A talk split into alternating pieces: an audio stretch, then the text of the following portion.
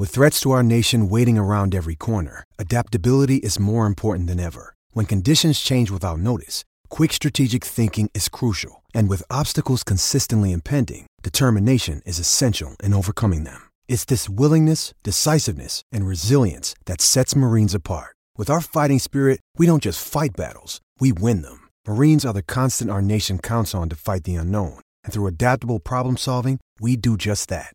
Learn more at marines.com.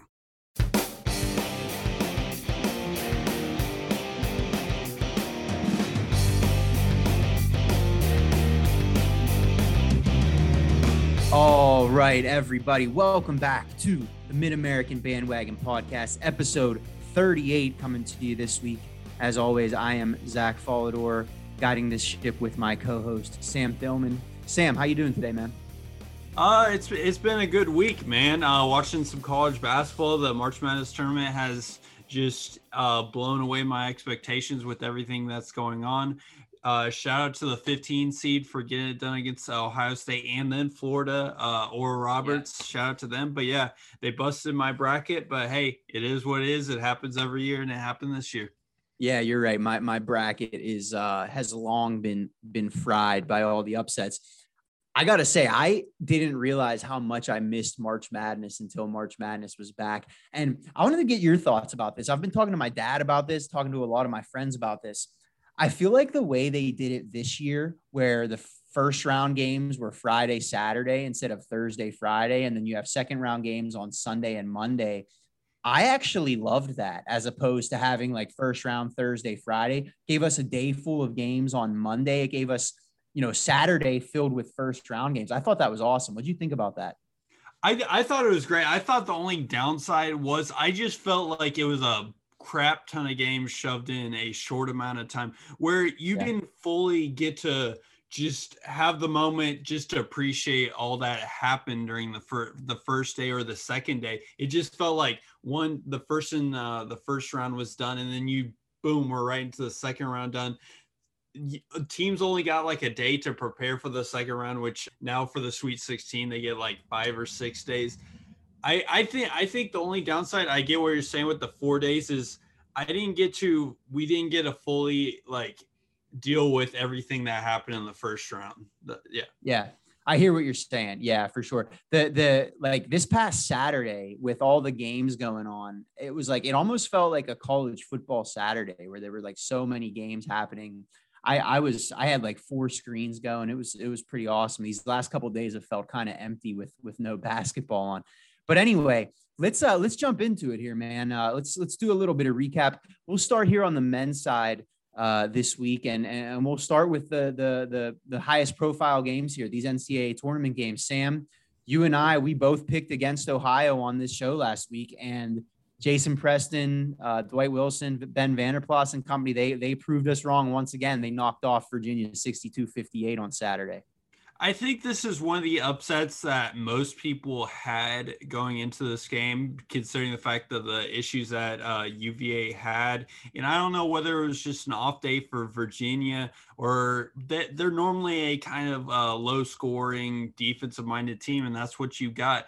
Ohio at times, I don't know. It just seemed like that they were I, I thought that they were going to be in trouble when they were just not hitting their shots, which proved later we'll talk about in the Creighton game where their offense just wasn't clicking at times. It just didn't look functional at times. It just looked like Virginia was stifling them. Eventually, in the second half, they did have that crazy run to kind of um, get the lead and kind of put this game away. But Ohio, as much credit as we have to give them for getting the win done, it wasn't the most pretty victory at all.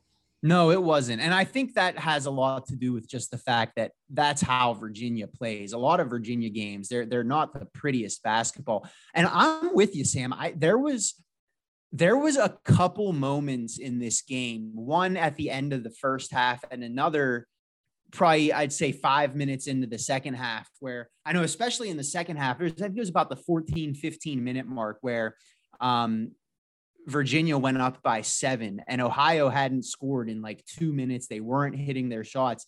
And it when it got to that point in the game, it just kind of felt like, okay, Ohio might be in trouble here. They they need to figure something else uh, out, or else this game is going to get away from them. And then from that point on, like what that point, they were down 38 31, and that's where they went on that 16 to 2 run to, to take their first lead uh, since the opening minutes of the game.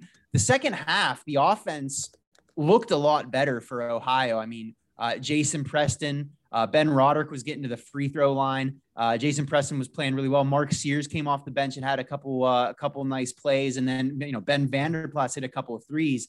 And you know by the time that 16 to two run was over, what you know Virginia's or I'm sorry Ohio went from down seven to up seven, and that was over the span of like 10 minutes where they held Virginia to two points over that span. So some really good defense from from Ohio there, and I just I felt like uh, I don't know I felt like most of the time this year when we've talked about Ohio we've talked about how good they've played offensively. In this game though, I felt like their defense is really what won it for them. Yeah, I, I think so. Uh, their defense really shined when they needed to. When they needed to, if if it wasn't for their defense, I think Virginia could have easily just dominated Ohio. But they kept them in the game, and eventually their defense led to offense, and and it took away from there that 16 to 2 run that they crucially needed happen because their defense it all defense wins championships. Everyone says it from the, the beginning of time, and that's true here. Uh, shout uh, shout out to Ohio for getting it done against technically the defending champs of Virginia since we didn't have an NCAA tournament last year. It was a great victory for Ohio, great victory for the MAC. I think everyone was happy that watched the game except for Virginia fans. It, it was a great game. Uh, no discredit to Virginia, they just couldn't get it done. Yeah, certainly. And I think, you know, a couple big threes from Ben Vander Plas there in the second half, who he had himself a, quite a game 17 points, uh, five rebounds there. And I think bef- before we move on to their second round game, Sam, I, I just, I think we need to really like fully appreciate how incredible this run that Ohio went on, given the fact that, you know, this team had a 21 day pause because of COVID seven of their 10 final games were either canceled or postponed. Even like you said last week on the show, going into the MAC tournament two weeks ago, we weren't even sure if they were going to play. There were still questions as what as to whether or not they were going to be able to play in the MAC tournament. And we had talked about, you know, the possibility of Western Michigan coming into the field because Ohio couldn't make it. The fact that they got to the second round of the dance is, I mean, I all the credit in the world to Jeff Boals. We've been talking his praises all season, and I think this is just kind of the final chapter of that, where he's proven himself. He's a really good coach, and if I'm Ohio, I'm going to do everything I can to keep him around. I agree, and, if you're if you're the Ohio AD, I wouldn't be surprised. Hopefully, if you're not stupid, you would uh, send a contract extension immediately to Jeff Boals, get that signed because. I mean, this is a this is a once in a lifetime season for Ohio they they haven't experienced this in a while. So shout out to him. Shout out to the success he's done, and shout out to Jason Preston because he he elevated himself from just another MAC player to a potentially an NBA prospect with all the buzz he's gotten this season. So who knows if he if he will actually get drafted in the NBA or if he declares for the uh, NBA or whatnot. But if if there's a chance and there's a season to do it, it was this season, and he proved himself. Yeah, I, I agree completely. I agree completely. Now let's uh, let's move on to their second round game here, Sam. This uh, game against Creighton. Unfortunately, you know, last time Ohio made the dance back in 2012, they made it to the Sweet 16. They were not able to uh, duplicate that feat here this year. Just came up against a team that was shooting the ball really well against Creighton on uh, on Monday evening, 72 to 58. The Blue Jays pulled this one out, Sam, and um, this was I don't know, it had a similar feel in the first half where you got to the end of the first half and it kind of seemed like Ohio might be in trouble. Creighton was hitting all of their shots. Ohio couldn't buy a bucket there at the end of the first half. And I think from from that point on, you go into the breakdown 15, got quite a hole to, to dig yourself out of in the second half, and they just weren't able to pull themselves out of it. Yeah, I got a similar sense to the Virginia game, like you said, than the Creighton game, except the, the Ohio's defense couldn't really stop Creighton. The offense, I just felt like Jason Preston was settling for shots. Mark Sears was settling for shots they combined for three for 18 from the field. Like uh, Ben Vander Plas was three of 12. It just seemed like they, they weren't trying to draw fouls. They weren't trying to get to the line. They weren't trying to get inside. They were just settling for outside shots. And that's okay if you're hitting them. But if you're shooting 31% from the field overall and 23% from the, the three point line, you kind of have to switch things up. Creighton was 45%, 42% from the field. I think if Ohio would have been able to execute their defense like they would have against Virginia, then they maybe had a chance. But at the end, once Creighton just kind of pulled away, you kind of knew it was the writing on the wall for Ohio. They just couldn't get things done. And Jason Preston, for as good as he was in that first game, he kind of let me down with his uh, his second game performance. Yeah, the I mean, I I do give Jason Preston credit for you know he I mean he left it all out there on the floor even at the end of the game when the, the outcome had been decided. But you're right, not his best game as a Bobcat, one for 10 from the field, nine rebounds. He did have seven assists, still almost had a double double after only shooting uh, one for 10 from the field. But I think the story of this game to me here, Sam, was was Creighton. Um, you know, my my recent, you know, my two most recent memories of Creighton this year was I watched them just get throttled by Georgetown a couple weeks ago in the Big East tournament championship game. They only scored 48 points in that game. It was never close. They got blown out by the Hoyas. And then because of that performance, I actually picked them to lose to UCSB in the first round, which they easily could have. You know, they only ended up winning that game by one point. But when you watch this, when I watched them play Ohio on Monday night, it was like I was watching a different team. I mean, Marcus Zegarowski, he had 20 points in this game, did a really great job running the offense. Uh, Mahoney, Damien Jefferson, Christian Bishop. I mean, the athletes on this team were just of another caliber to compared to what Ohio had. And I think the, you know, with hindsight being 2020, the matchup with Virginia was much more suited to Ohio, I think, because Virginia is not a team that's necessarily going to overwhelm you with their athleticism, their athletes. They play a little bit of a slower game. But you know, you got to the end of the, you know, Ohio kept this close there for the first 15 or so minutes of of the of the second half or of the first half, excuse me. You know, got you know, you're down 23 22 at about the five and a half minute mark. And then, uh, you know, over the the final five and a half minutes of the half, Creighton goes on that 16 to two run. Ohio couldn't buy a bucket. Zegarowski was making plays. He had a couple threes for Creighton there. They had that um, that that big alley oop to uh, to, to Mitch Ballock as well that would kind of seem to shift the momentum. And I think again, you know, you came out in the second half. Ohio, you know, played them even in the second half, but the hole that that they dug in the first half was just a little bit too much to overcome. Yeah, and and I mentioned I wouldn't bet against Ohio, and I didn't bet against them. I only after watching that first game, I knew it was going to be kind of a lower scoring game for Ohio, so I actually did the under of like 140 heading into this game. They they uh luckily covered that for me because uh, Ohio's offense to me, I think I think needed improvement. I don't think that they were ready for this kind of matchup. I think if Virginia was able to hit their shots more consistently, they would have easily won this game, but or easily won that first round game, but they weren't. Ohio moved on to the second round and hey, Ohio got a NCAA tournament victory. Not a lot of teams can say that. Ohio State can't say that. Uh, what other teams can't say that? Purdue can't say that. Um, yeah. Uh, Texas can't say that. There's a lot of teams that can't say that. So for Ohio to do that, especially for the MAC, is incredible. So yeah, shout out to them. Yeah, Penn State ain't won a tournament game in 20 years. So good, good job, Ohio. I'm, I'm jealous. Um, so yeah, again, I think you know, go bowing out in the second round, the Creighton. I think nothing to nothing to be ashamed of there, nothing to hold your head there. Um, I will be curious to see what this Ohio roster looks like next year. Uh, I'm going to be curious to see. You, you mentioned Jason Preston. Is he going to come back? Dwight Wilson's a senior. He could have an extra year of eligibility if he wants it. It'll be interesting to see what uh, what this the roster looks like going into next season, and I'm sure we'll get some uh, some some clarity on that here over the next month or so. Um, let's move in, Sam, to our uh, our NIT games. The MAC, uh, as much as everyone wants to focus on the NCAA tournament, perhaps uh, a little bit of a, a, tip of the cap to the league here from the NIT selection committee with with two MAC teams getting into the NIT this year. Uh, we we talked about this last week a little bit. Toledo took on Richmond in the first round. Buffalo uh, took on the one seed Colorado State. And Sam, uh, this Toledo game kind of seems like a you know a tale of two halves here. Um, Toledo goes into the half at 38-32 up on Richmond in this one, and they just couldn't couldn't get a stop in the second half to allow Richmond to score 44 points in the second half. Rockets end up bowing out in the first round, 76 to 66.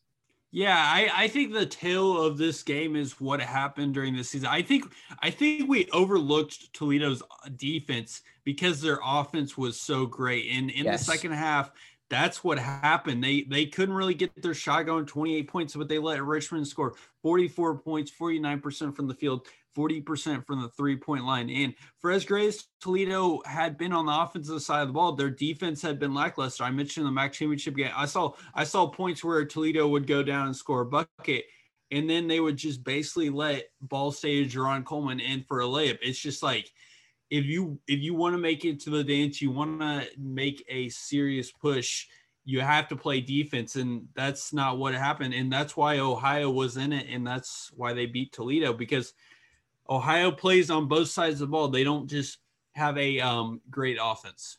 Yeah, I, I agree with that completely. And you know, Sam, something that we've talked about with Toledo all year, um, as far as like a concern of ours about them came to fruition in this game and that is the fact that as you just mentioned they're so dependent on their you know they're such an offensive oriented team that when their shots aren't falling there, there's really no plan B. And you look at this game, their shots weren't falling 39.7% from the field overall, six for 26 from three point land. I mean, this is a team that averaged 80 points a game this year. They put up 66 in this one. And Richmond, they're a good team, but they're, you know, they're not, you know, it's not like they're a top 10 defense. I mean, this is a team that can be scored upon. And uh, the Rockets just didn't have it. Marreon Jackson in this game, one for six from the field, still had 10 points because he had seven free throws. But, you know, Ryan Rollins and Setric Millner really carried this team here 18 points from Rollins, 13 from Millner.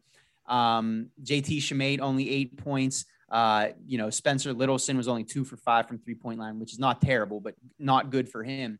I just think, you know, as you said, Sam, uh, Sam that, you know, this has been the story for Toledo this year. On the rare nights where they don't play play well offensively, and it has been rare. There haven't been many of them, but when they happen, they're they're not going to win many games. And unfortunately for them, it just happened to happen here in an elimination game. Yeah, and and I will say for as good of a season that Toledo had, what a what a disappointing finish. From yeah. losing losing in the semifinals to Ohio to to losing a double digit team, which double digit game to a team that shouldn't beat you by double digits. Richmond is good, don't get me wrong, but I don't think Toledo should have lost by double digits in this game. I think they were pretty evenly matched in this game. Toledo couldn't get it done for all, all the promise they had for uh it was Marreon Jackson that got player of the year, wasn't it? It was, yeah. And and uh Ryan Rollins getting um uh freshman of the year and all in all the accolades.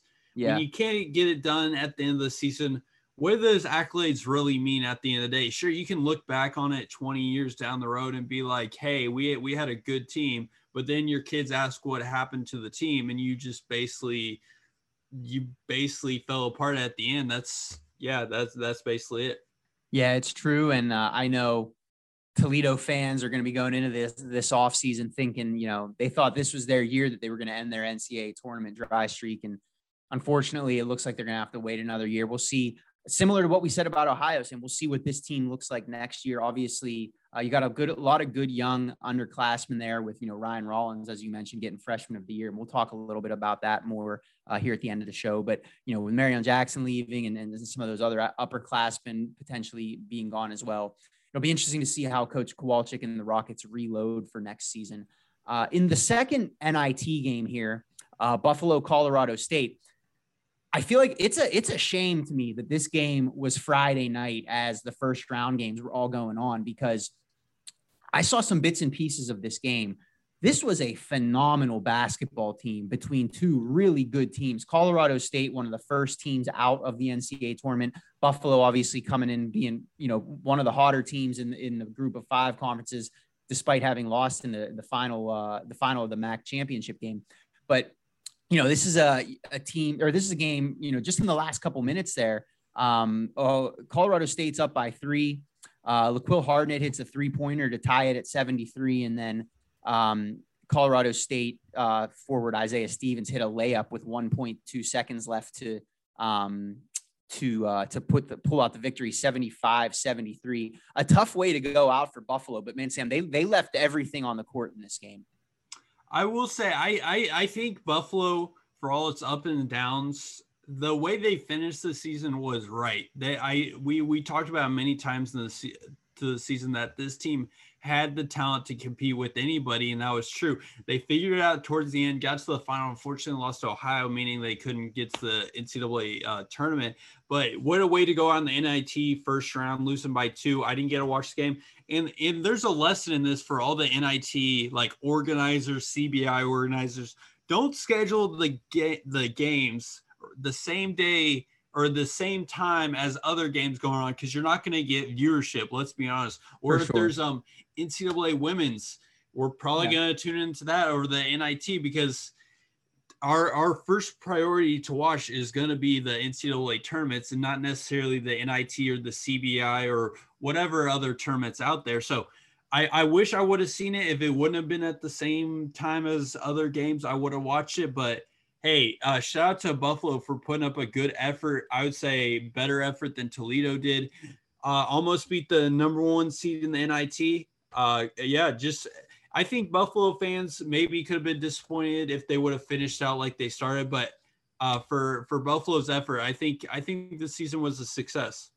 Yeah, I agree. I think uh, you know, obviously, if you're a Buffalo fan, any any of these teams near the top of the MAC, the goal is to get to the NCAA tournament. But they'll finish the season the way that they did and and get to the NIT here. Um, I really thought, you know, Buffalo had all the momentum coming into the end of this game, especially after Harden had hit that three to tie it up. And I, I really felt like if this game got to overtime, Buffalo was was going to have a chance to pull it out. But it was, I mean, this was a back and forth, a slugfest all game, a really good basketball game. And and I agree with you, Sam. It's it's a shame that a lot of people didn't get to see it because of the of the scheduling of it and you know doing it on Friday night, which I don't think I'll ever understand that decision. But nonetheless, uh, you know, Josh Mballa uh, almost got another double double here 10 points, nine rebounds. Jeenathan Williams was really the star for, for Buffalo in this game 21 points, six rebounds, nine for 18 from the field. A really nice uh, final game for him uh, of the season. The junior, we'll see if he comes back next year. But, uh, you know, I think this is a team the way that they finished the year under Jim Whitesell I think should give some Buffalo fans hope moving forward into next season. And we'll see what they look like coming back next year. But you know, if if Jeenathan Williams comes back, I know Josh Mballa also a junior. We'll see how these guys decide to handle their their future here over the next uh, you know over the next month or so. But if they can get a lot of these guys back, uh, you got LaQuill Hardnett, the sophomore. He hit some big shots in this game. If they can get a lot of these guys back, I know I saw that Jayvon Graves is, is not going to be returning as he, you know, he was a senior. But if, you know, if they can get some of these other big players back, I could see Buffalo being right at the top of the conference again next year. Yeah, I mean the way that Jeenathan Williams has played this season, going from basically a three point a game score to 11 point game score in his sophomore year to a 17 point game um, score as his junior year. I mean, if he doesn't enter the transfer portal like a lot of the athletes we've seen done, he could definitely do some big things in the uh, for the for Buffalo next year. If he doesn't enter the NBA draft, I don't know his his prospect if he's a prospect or not. But man, if this Buffalo team can return the majority, if not, they have a solid foundation for the future. You you're probably losing Jayvon Graves if he doesn't decide to return for his fifth year, or if he doesn't decide to graduate transfer elsewhere. But you got Mballa inside if he returns. You got w- Williams as a solid wing player. You got uh, Segu as a nice point guard piece. The only thing I think you really need to build on if you're Buffalo, as we've said all season, is a bench, uh, yes. just depth. Really, if you have depth you can go far in any game. You can compete with anybody. If your starters aren't going, you can put in a six man and do things. If you have a really the only thing I think they're lacking is a really nice six man to come in off the bench, energize that bench. Other than that, I think they had a really good starting five. I wish we could have seen them in the tournament, similar to Ohio, see what they potentially could have done. But Buffalo, uh, shout out to them. If if everybody returns, you should have a really good team next year. Yeah, I agree with you, and especially you look at the uh, kind of the landscape of the conference, and you know you think about what some other teams are losing, and I think Buffalo could potentially be very, very well positioned uh, next year to, uh, to to to compete for for the conference championship. Let's move in one more men's game to talk about here, Sam. And uh, man, we we we talked and joked a little bit about this one last week. Uh, Bowling Green, Stetson in the CBI. Man, you want to talk about a disappointing end of the season for Toledo.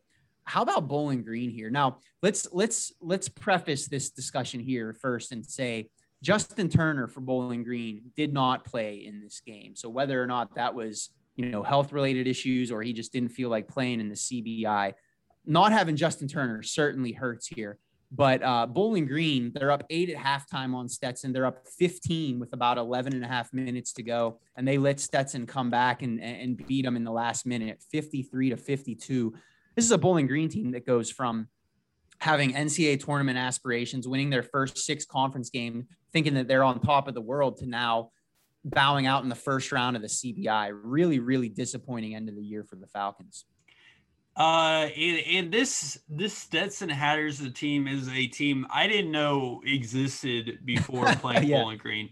This is a team that is below North Alabama. This is a team that's below North Florida, below Lipscomb, below uh, Florida Gulf Coast. This isn't the same Florida Gulf Coast team that made it far in the NCAA tournament. This is the four and five in conference, 10 and eight overall Florida Gulf Coast conference. And to go out like that with or without Justin Turner, it it it's similar to the the performance Kent State put out without Danny Pippen in the first round of the tournament, without uh, against Ohio without him.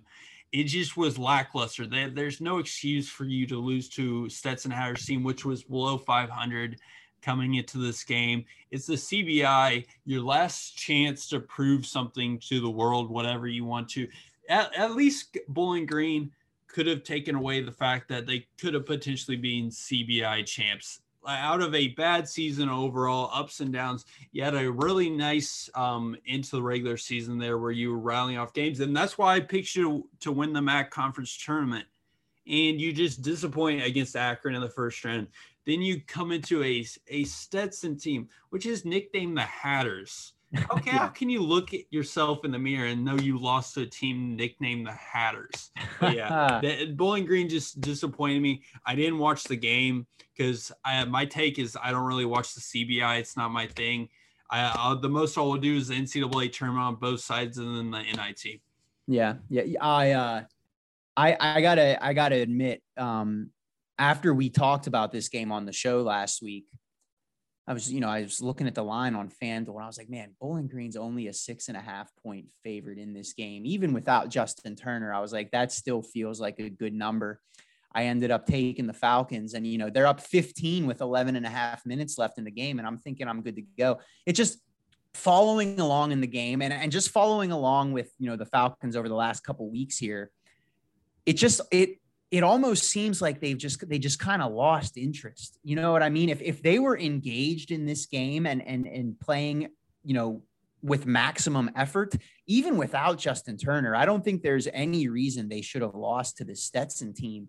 And you know, I don't know, Michael Huger, the coach there, uh, he's going to have some some have to have some tough conversations with some of these players, and and uh, you know, we got to figure out what went wrong with Bowling Green this year because this is a team that had just as much talent as anyone in the conference. And they just, for whatever reason, over the last two months of the season, they just were, were never able to put it together. And this to me is just kind of like the cherry on top of that cake where, you know, it's been very disappointing here for two months. And, you know, you go out, lose to Stetson in the first round of the CBI. That seems like a fitting ending to the year.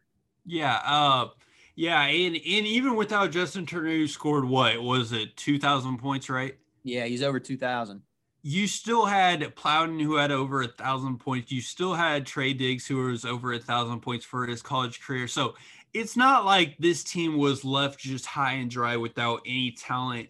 It's it's not like you didn't have any talent whatsoever. And it's like the Buffalo, if you took out Dyaisha Fair and there's just basically no one. It's Bowling Green. You had some pieces. You had a nice freshman, Kaden Metheny, who's a three-point shooter. You have Caleb Fields, who's a nice guard. You obviously have Trey Diggs, who's a scorer they they had pieces there. Now, would it have really helped if Justin Turner was there? Of course. But that's not the reality of the situation. You just what this season has taught us is you have to overcome any obstacle. And if you can't beat Stetson Hatters without your eh, without Justin Turner, then maybe you shouldn't have been in the tournament to begin with. Yeah, I agree. You you'd like to think that they'd go into the CBI with a little bit of like a sense of pride and be like, let's use this tournament to prove that we belong in some of the bigger tournaments. And they just uh, weren't able to do that. So certainly, you know, a very frustrating end to a very frustrating season for the Falcons and their fans uh, on the hardwood on the men's side. Um, any any other any final thoughts on on the men's side here, Sam, before we jump into the women's?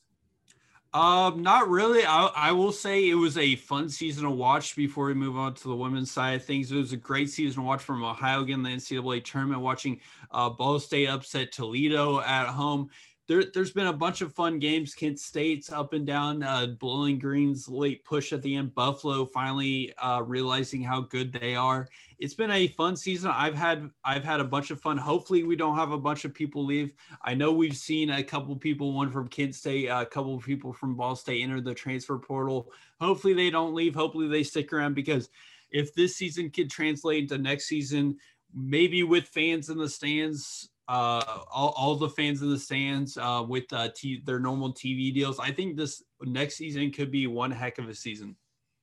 I certainly agree with you. I certainly agree with you. Really looking forward to hopefully having fans in the stands uh, next year. And I agree with you. Great season all around. Uh, you know, a lot of stories that we didn't anticipate. A lot of great storylines, and and that applies to the women's side too. That applies to the women's side too. Let's let's jump into the women's side here, Sam.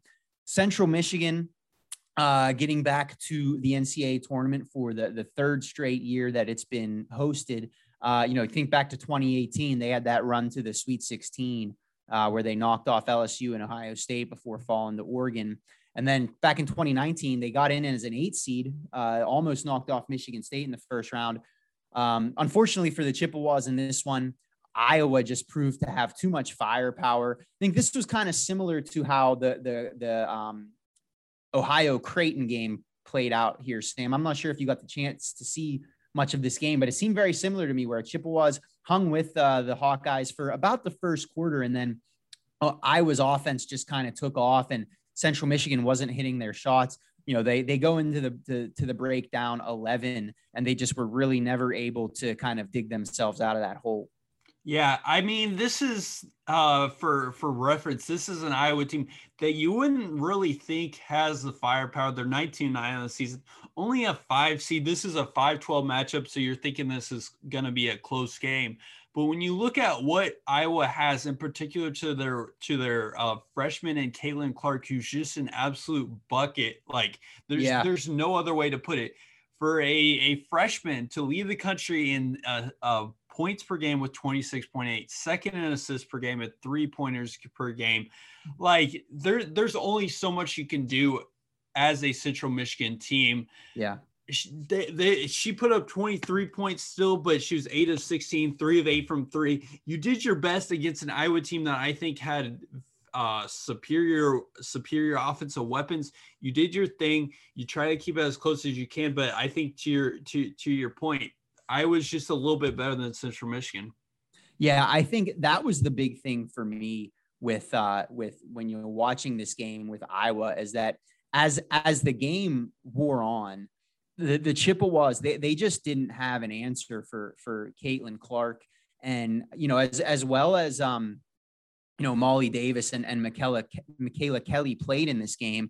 Molly Davis with 18 points, Micaela Kelly with 23 they, they didn't get a ton of help. Nobody else was over, uh, you know, 10 points in this game. You know, you got 41 of your 72 points coming from two players.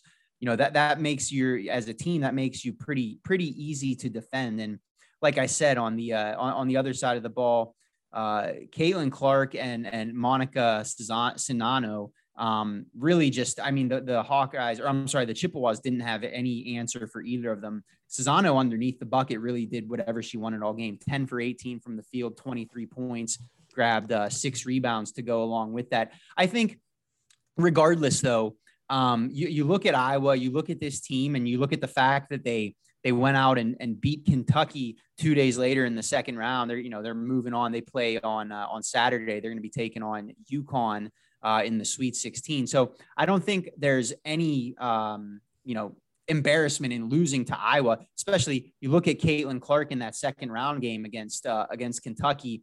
35.7 rebounds, six assists, 13 for 21 from the field, six for 12 from three point land.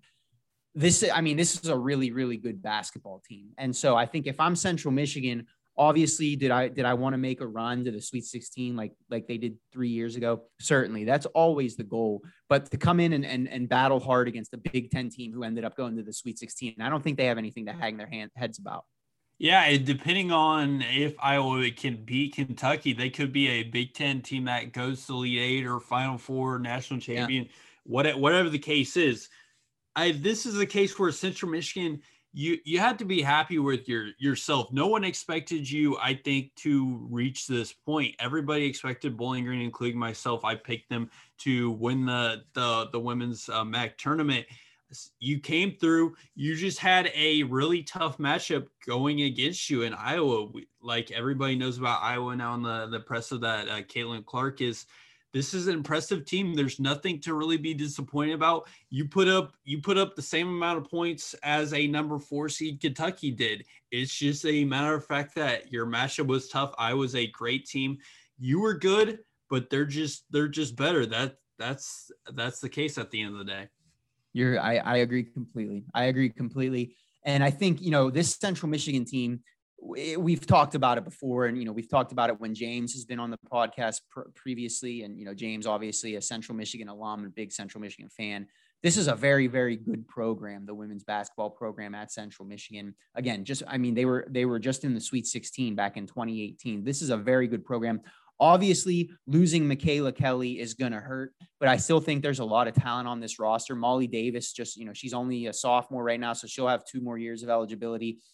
A lot of other talent on this team coming back next year. So I think, you know, I don't think the, the Chippewas are going to be going anywhere. I still expect them to be at the top of the conference next year, right there with, uh, with Bowling Green and, and some of those other teams. Yeah, I, I, agree completely. I think I think Central Michigan's future is bright. They they've been bright for the past few years. I expect if the the I expect the success to continue next year, but we'll have to see. Anything's possible. But yeah, Central Michigan has forever been a uh, standout in women's basketball, and I I shouldn't see anything else um, changing. Yeah, I'm I'm with you there. Let's move into these NIT games here, or I should say WNIT games here first things first, I, I, have to admit, and and this is probably I, I maybe I should have known this, and I, maybe you knew this, Sam.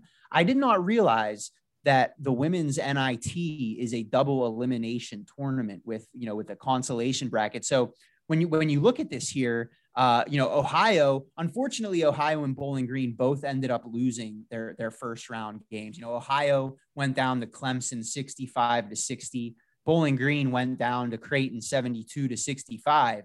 But that did not knock either of them out of the tournament completely. Both were then went into the consolation bracket. And Ohio ended up knocking off Fordham in their second round game. Bowling Green ended up knocking off Dayton 77 76. That bought each of them one more game in the consolation bracket, where Ohio ended up losing to UMass and, and Bowling Green ended up losing to Drake. So even though they lost that first game there, they both go into the consolation bracket, both pick up a win. So not, I guess, not the worst outcome here for either team, but certainly, I guess that that was my first takeaway. The, the format of the women's NIT, I, I wasn't aware of that, so that kind of threw me off a little bit. It was really pretty cool to see, you know, both both Bowling Green and Ohio get the key playing after they lost that first round game. Yeah, I, I did not know that either, and I did not know that instead of the CBI, there's the WBI for the the women. So that's that's a little bit different as well. But yeah, uh, Ohio and um, who else was it? It was Ohio and BG. I think I expected BG to do a little bit better in the NIT, considering how good they did against um, MAC teams. But hey, you can't hang your hat on. You had one heck of a season, probably one of your best uh, hits, uh, one of your best teams in school history, one of your best seasons in school history for a terrible year. You had some bright spots. This NIT season, this NIT tournament wasn't it. Maybe you were just kind of um, down at yourself after losing in the MAC tournament game because you were this close to being yeah. in the NCAA tournament. But uh, yeah, Zach, I don't know about you, but I I, I kind of expected uh, Bowling Green to do a little bit better here. I'm not so surprised Ohio had their struggles here and there, but Bowling Green is I'm kind of shocked by. Yeah, I'm I'm with you there, Sam. Especially, you know, Creighton came into this tournament uh, with, you know, they were under 500. They came in with a nine and 11 record here, and Bowling Green uh, started off well in this game. They were up five after the first quarter, and and from there on, um, they just, you know, the, the offense really really struggled for uh, for the Falcons in this game. Uh, you know, only 38% from the floor, 28% from three point land. Um, Kadie Hempfling had herself a nice game, 22 points and, and seven rebounds. Um, Erica Brett, though, you know, and some of these other uh, your your other kind of go to players. You know, Lexi Fleming was three for ten, Erica Brett three for eleven from the field. Anytime your your top scorers come out and, and shoot like that, it's it, it can be tough to overcome that. I also think that uh, the the um, Bowling Green struggled a little bit with the size of Creighton. You know, a couple Creighton players here with double digit rebounds. Uh, so you know, I think again, it's I think it says a little bit about the um, kind of the what what's the word I'm looking for? Kind of the uh, the the mental strength of this team of both of these teams that to come into the NIT after having been disappointed with the outcome in the conference tournament, lose their first NIT game and still come out and win the next day. Uh, I, I think that says something about the coaching and the leadership of both of these teams. I agree. And I, I think the positives for Ohio is to get to this point with basically one of your star players, one of the one two punches kind of just like injury ridden throughout the season. Um, I know Erica Johnson played in the last two. Did she play in the, the first NIT game? She did. She did. Now she she struggled. She was only three for 17 from the field. So so not her finest moment. But but your your point I, I still agree with. Yes. Yeah, so if if you're looking into something to buy into, you you finally got to saw, see in this uh, senior season, which uh, final season, which was supposed to be just a great season for Ohio. I think everybody, I think they were both on the preseason All MAC uh, first teams for the women's side of things. Yeah. This was supposed to be kind of either this was supposed to be Ohio's year.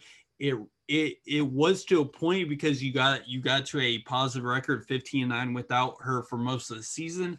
But i think i think it would have been cool to see i think one of the what ifs of the season like you have a bunch of what ifs from the season.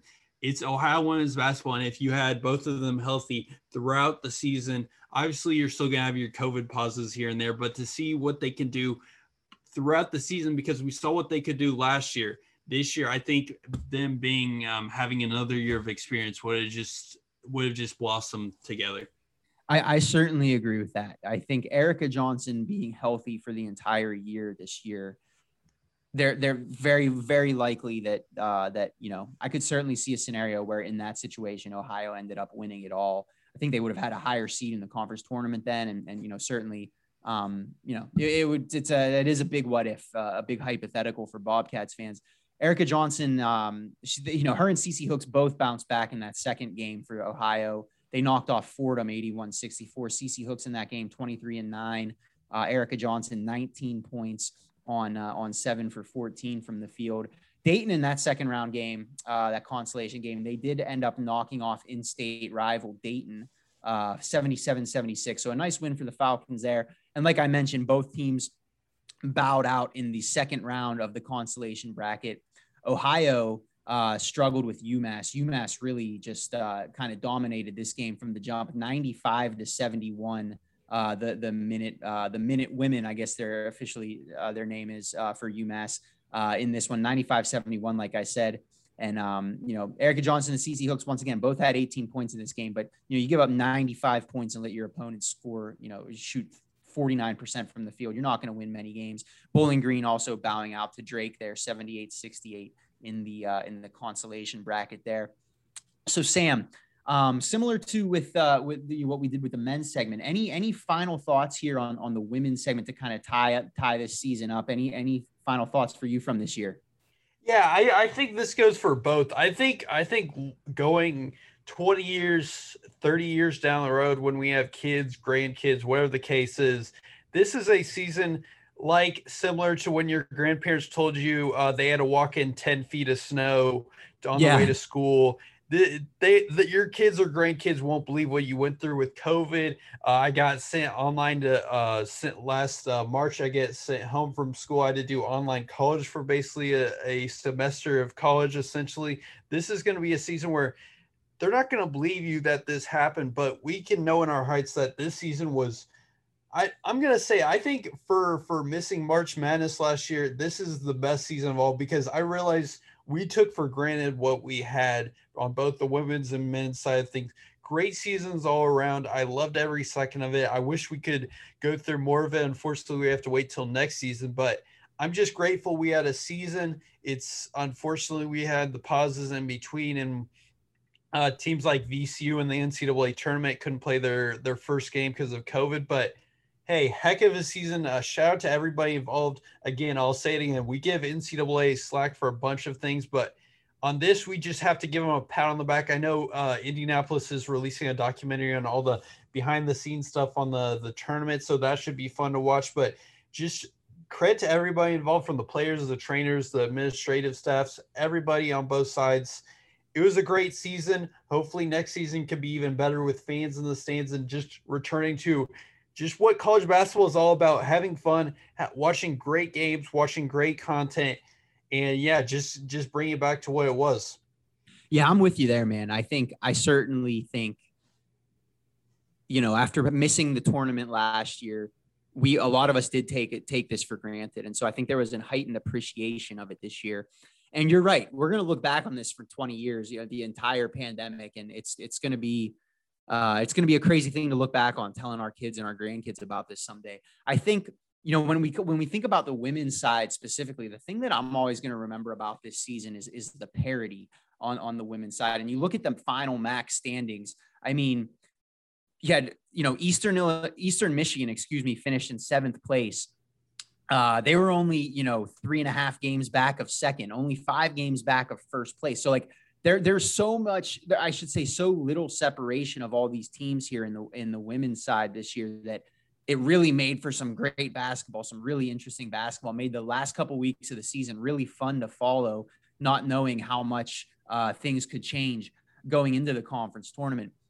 So to uh, put kind of a final bow on basketball season here uh, sam and i wanted to go through on both the men's and the women's side uh, take a look at the the the postseason awards and the the first team all conference teams and stuff like that.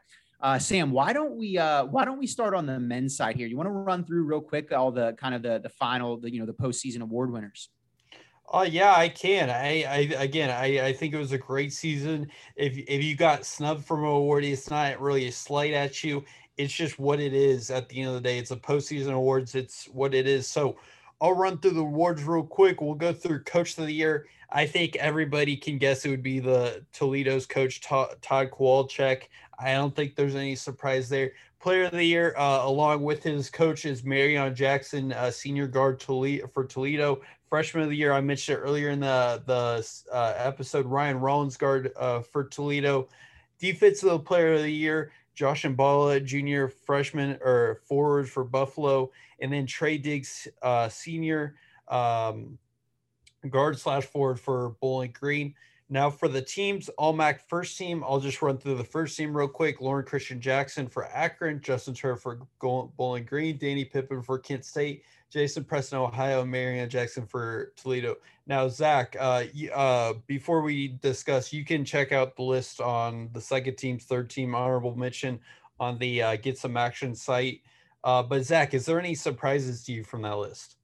Um, I don't, I don't think so. I think the one award to me that that would be a little bit contested would be the freshman of the year. I know we talked a lot about Ryan Rollins this year. We also talked a lot about Mark Sears this year.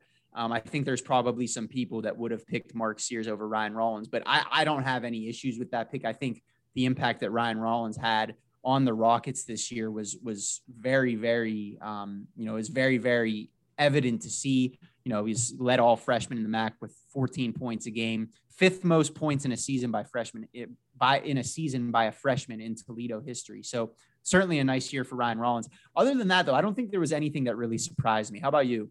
I I don't think it was a surprise that he was nominated. It was just kind of lapsed. I didn't I I didn't realize how much of a defensive impact Josh Mballa played for Buffalo because because we see the stat lines 20 points 10 rebounds. You kind of forget about the defensive impact he is. He, he's a big guy. He's inside.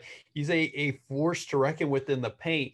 And I just forgot in times that not only was he a great offensive player that he was also a great defensive player as well yeah, no, no, I, I agree with that completely. He's he is a force there um, under the glass. And you know, you think you I mean, even when you look at his bio here, I mean, this guy had six double doubles on the year, multiple game, you know, your career high 19 rebounds against Ball State. This is a guy who who blocks shots. Um, I think the thing about him that makes him so tough is he's so athletic. He can guard on the perimeter, he can bang underneath and get rebounds. And um, you know, he he just at that length that he has, it makes him, you know, he's he's a tough wall to get around there when you're under the basket. So he, I think he's a big reason why Buffalo was was so good on the boards this year and defensively this year. So if he comes back next year, I could definitely see the uh, could definitely see the Bulls being a problem. Um, what did you think, Sam, about the the, the first All MAC first team? Any was there anyone there that you felt like should have made it over one of these guys, or any changes you would make to the first team? I I think I think with any first if you're going to do a first team I, I i think there's a debate to be have between having a full like lineup of guards forwards and the center or yeah. what they have here with their four guards and a forward. Because I think Danny Pippen deserves it, Jason Preston deserves it, Marreon Jackson, Justin Turner, and Loren Cristian Jackson.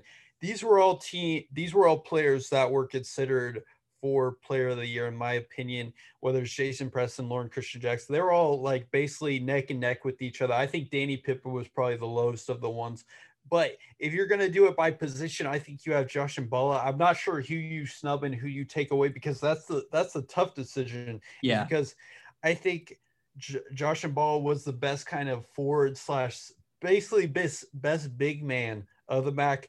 But I don't necessarily would want to put him over any of these guys because I think the the impact that Mballa had was less than Loren Cristian Jackson, all the other guys on the first team because – they were they were basically their team was on their backs most of the time, and in in Mballa you can't really say that for him. Yeah, I actually I had the same exact thought there. Sam was you know when I looked at these the, you know the first team and the second team and all this. That was the first thing in my mind was like, I, I feel like Josh Mballa deserves, he feels like a first team all MAC player. I feel like he deserves to be on that list but similar exactly what you said i would echo the same thing you know who, who do you take off if you're going to put him on there?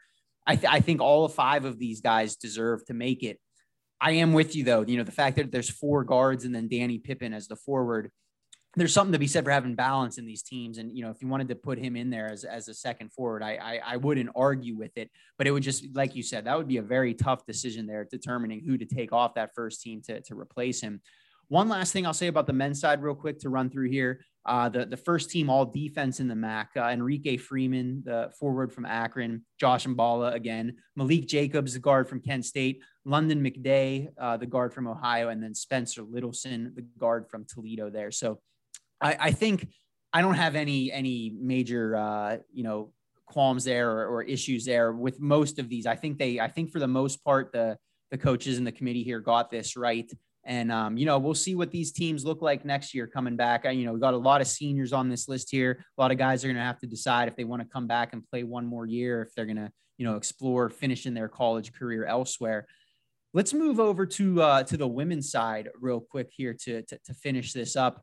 Um, similar, you know, s- similar deal as on the men's side. They they came out with all the postseason awards here and the, and the first team All MAC uh, for the women here uh, over the last couple days. Sam, you want to run through these real quick?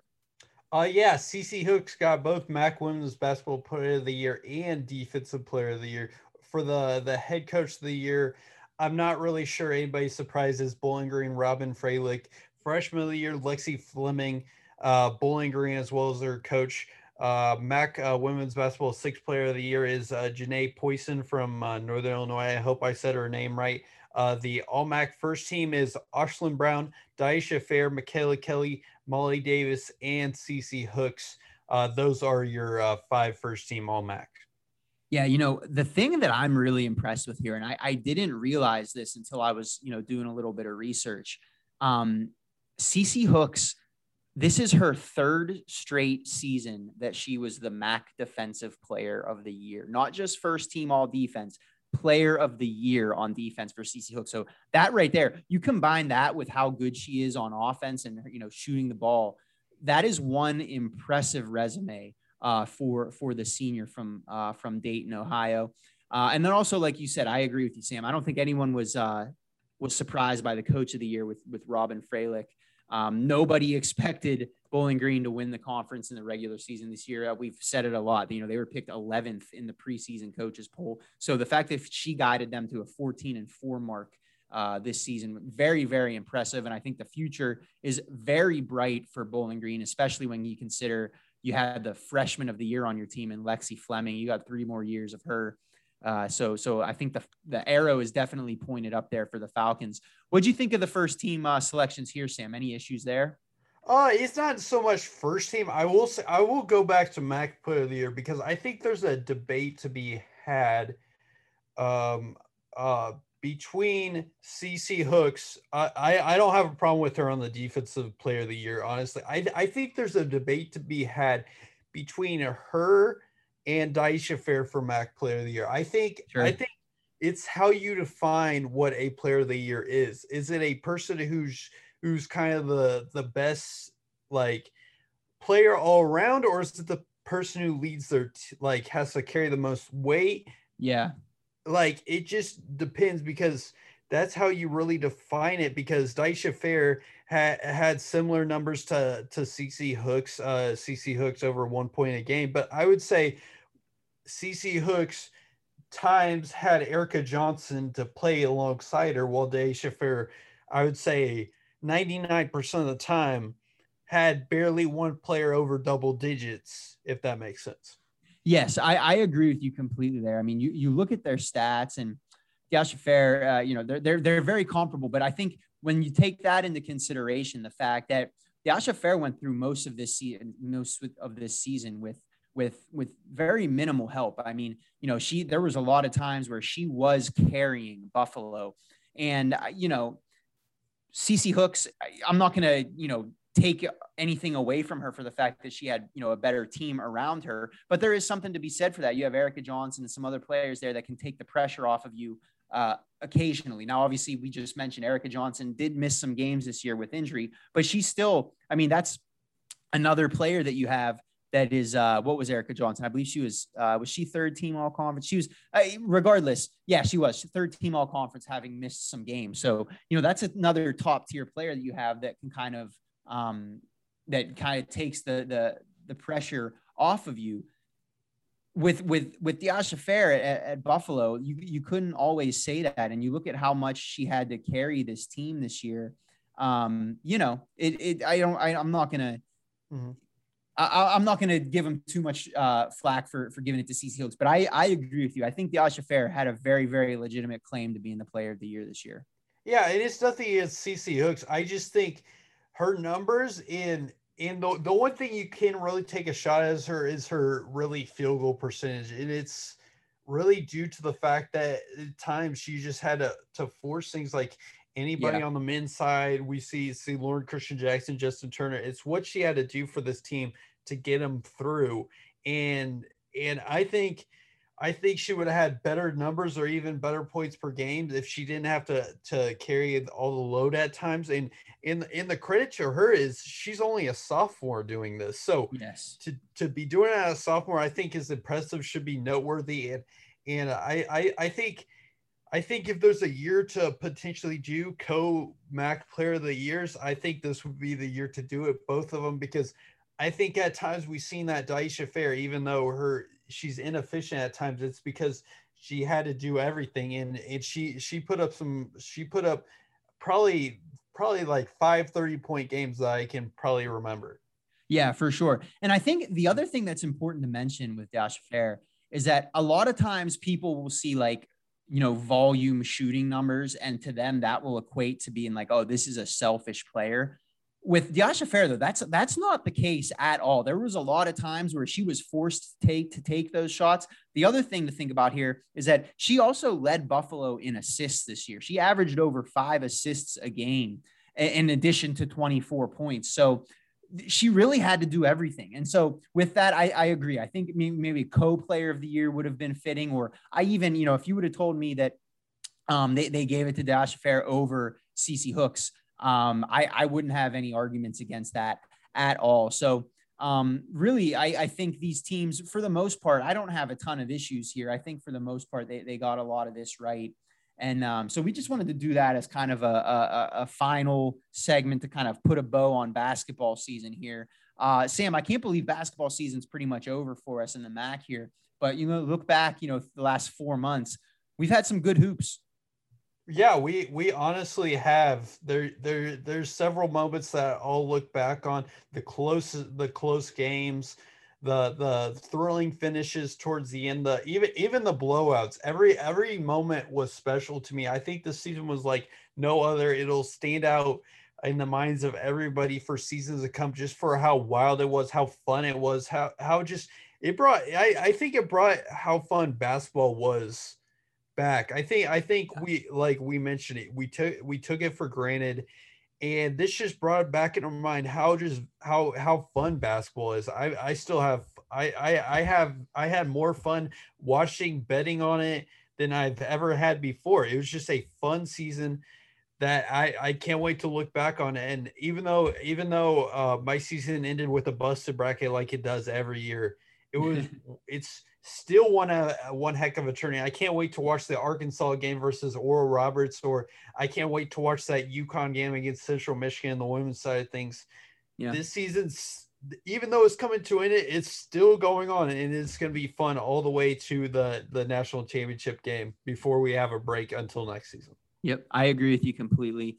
And um, you know, I think the the big thing that we're going to be have to monitor here over the next month or so in the MAC specifically is just going to be the roster movement of, of some of these teams. You know, guys are going to have to decide if they want to come back for another year if they're seniors.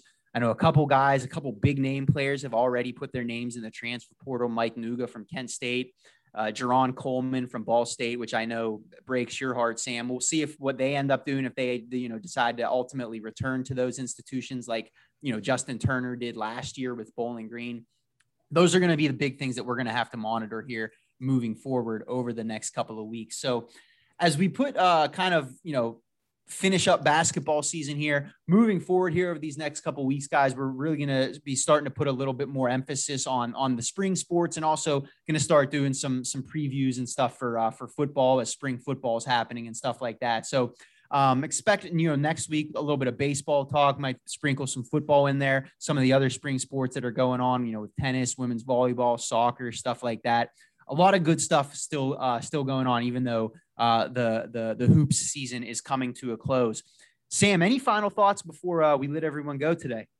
Uh, no, and um, not not really. Other than I think even though basketball season is coming to an I've seen some incredible things happening on the baseball side of things from uh, from um, complete games to shutouts to yeah. um, t- to MAC teams defeating ranked teams. It, it this baseball season as we transition from like we did from football to basketball, I don't think there's anything really disappointing from going basketball to baseball or volleyball if you follow volleyball the most. Whatever the case is, these spring sports are a lot of fun. I think we we forget a lot of times how great these sports can be. I agree with you completely, man. I agree with you completely. I'm looking forward to to diving into them some uh, a little bit more in depth here over the next couple of weeks. Well, all right, guys, that's going to wrap this episode up, episode 38 of the bandwagon. Thanks so much for stopping by. As always, we appreciate the love and the support. Uh, and uh, you guys know we, we love the MAC just as much as you do. So uh, for Sam Thillman, I am Zach Follador signing off here today. Thanks for stopping by this week, guys, and we'll talk to you next Friday.